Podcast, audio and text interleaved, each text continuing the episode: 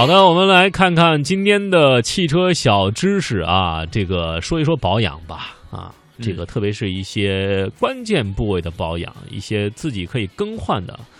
像轮胎啊、什么蓄电池啊、刹车片啊这些，我们来说说它的这个具体的寿命啊，嗯，多长时间保养？因为呃，很多听众朋友都在微信公众平台上发来相关的信息，想问，哎，我这个。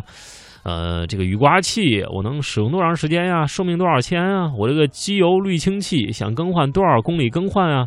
嗯，咱跟您大致说道说道啊。对，看看有一个周期时间的限制哈，到了时间和周期，大家可以更加的关注一下。首先说一下易损件儿，那就是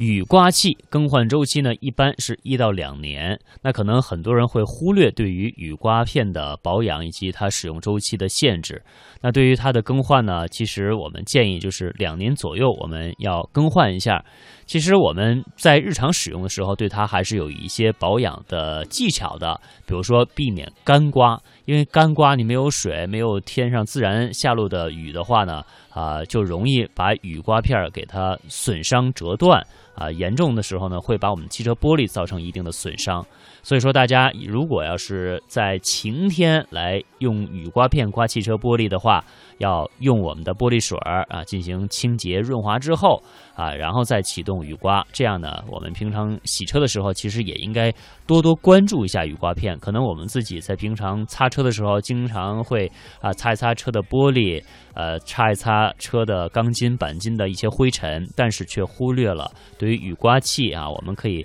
打开折叠，打开之后啊，用干净的抹布把雨刮器残留的一些树胶啊、一些灰尘啊给它擦掉啊，省得我们再次启动雨刮片的时候，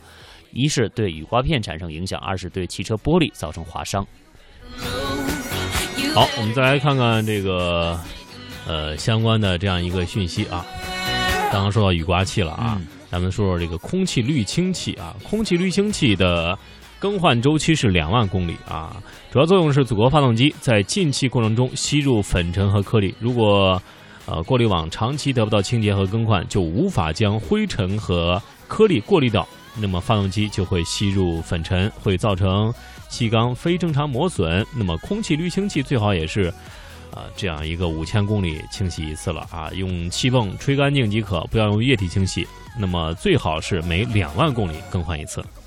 好，下面有一个是容易堵塞的部件哈，就是机油滤清器了。这个更换周期相对来说比较短，是五千公里，基本上和我们做正常规的车辆保养是一个周期。那确保机油油路的清洁，也就是为了确保发动机在润滑系统当中啊装有机油滤清器啊，防止混入杂质造成机油的氧化而形成胶质和。